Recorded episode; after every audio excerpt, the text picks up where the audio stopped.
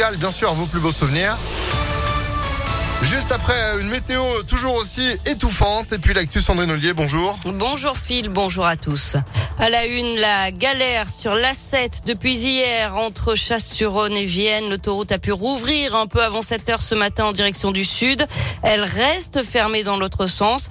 Ça fait suite à l'accident entre un poids lourd et une voiture. Hier, en fin de matinée, le camion transportait 26 tonnes de disulfure de carbone, un produit extrêmement toxique et inflammable. Il a été relevé dans la nuit et évacué. Mais des centaines d'automobilistes sont restés bloqués pendant de très longues heures. Et parmi eux, Stéphane et sa femme, ils étaient partis euh, du parc de Gerland où ils avaient pique-niqué et rentrés chez eux à Givors. Moi, j'ai jamais vu ça depuis 30 euh, ans de permis. Je n'ai jamais vu ça. J'ai vu des véhicules à contresens sur l'autoroute. Juste après la sortie euh, Nézan, on a été bloqué, mais complètement à l'arrêt. Donc en fait, on a été ravitaillé par, par la Croix-Rouge. On a eu deux, deux bouteilles d'eau. Là, on est resté de 22h15 à minuit 30. On a rejoint euh, Solèze à l'intérieur, où il y a des entreprises euh, chimiques, ce qui nous a permis de, de, nous sauver un petit peu, et après, via le CD12 jusqu'à Chasse-sur-Rhône.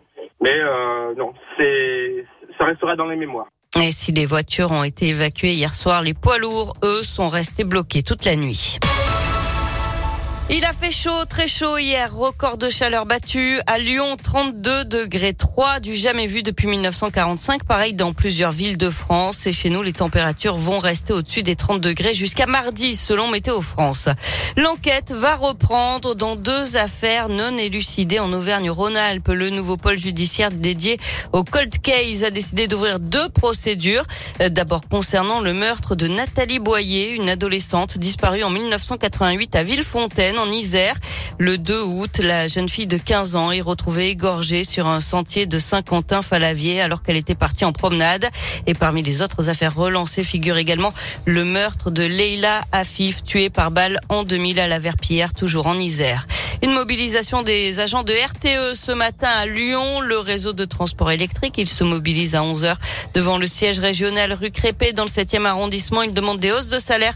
Ça fait maintenant 13 semaines qu'ils sont en conflit avec leur direction. La culture au programme du conseil municipal de Lyon. De nombreuses délibérations vont être votées aujourd'hui, à commencer par le soutien de la ville au réseau des scènes découvertes. Il y en a 8 à Lyon.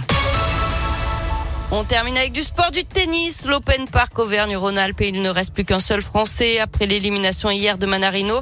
Euh, Manuel Guinard doit terminer son match aujourd'hui face à l'Américain Mo, match interrompu par la nuit un set partout et cinq jeux partout dans le troisième set après trois heures de jeu. Eh ben quand même, merci beaucoup Sandrine pour l'info qui continue sur notre site internet impactfm.fr, la replay aussi sur l'application Impact et puis vous êtes de retour à 8h30. À tout à l'heure. À tout à l'heure, c'est la météo et vous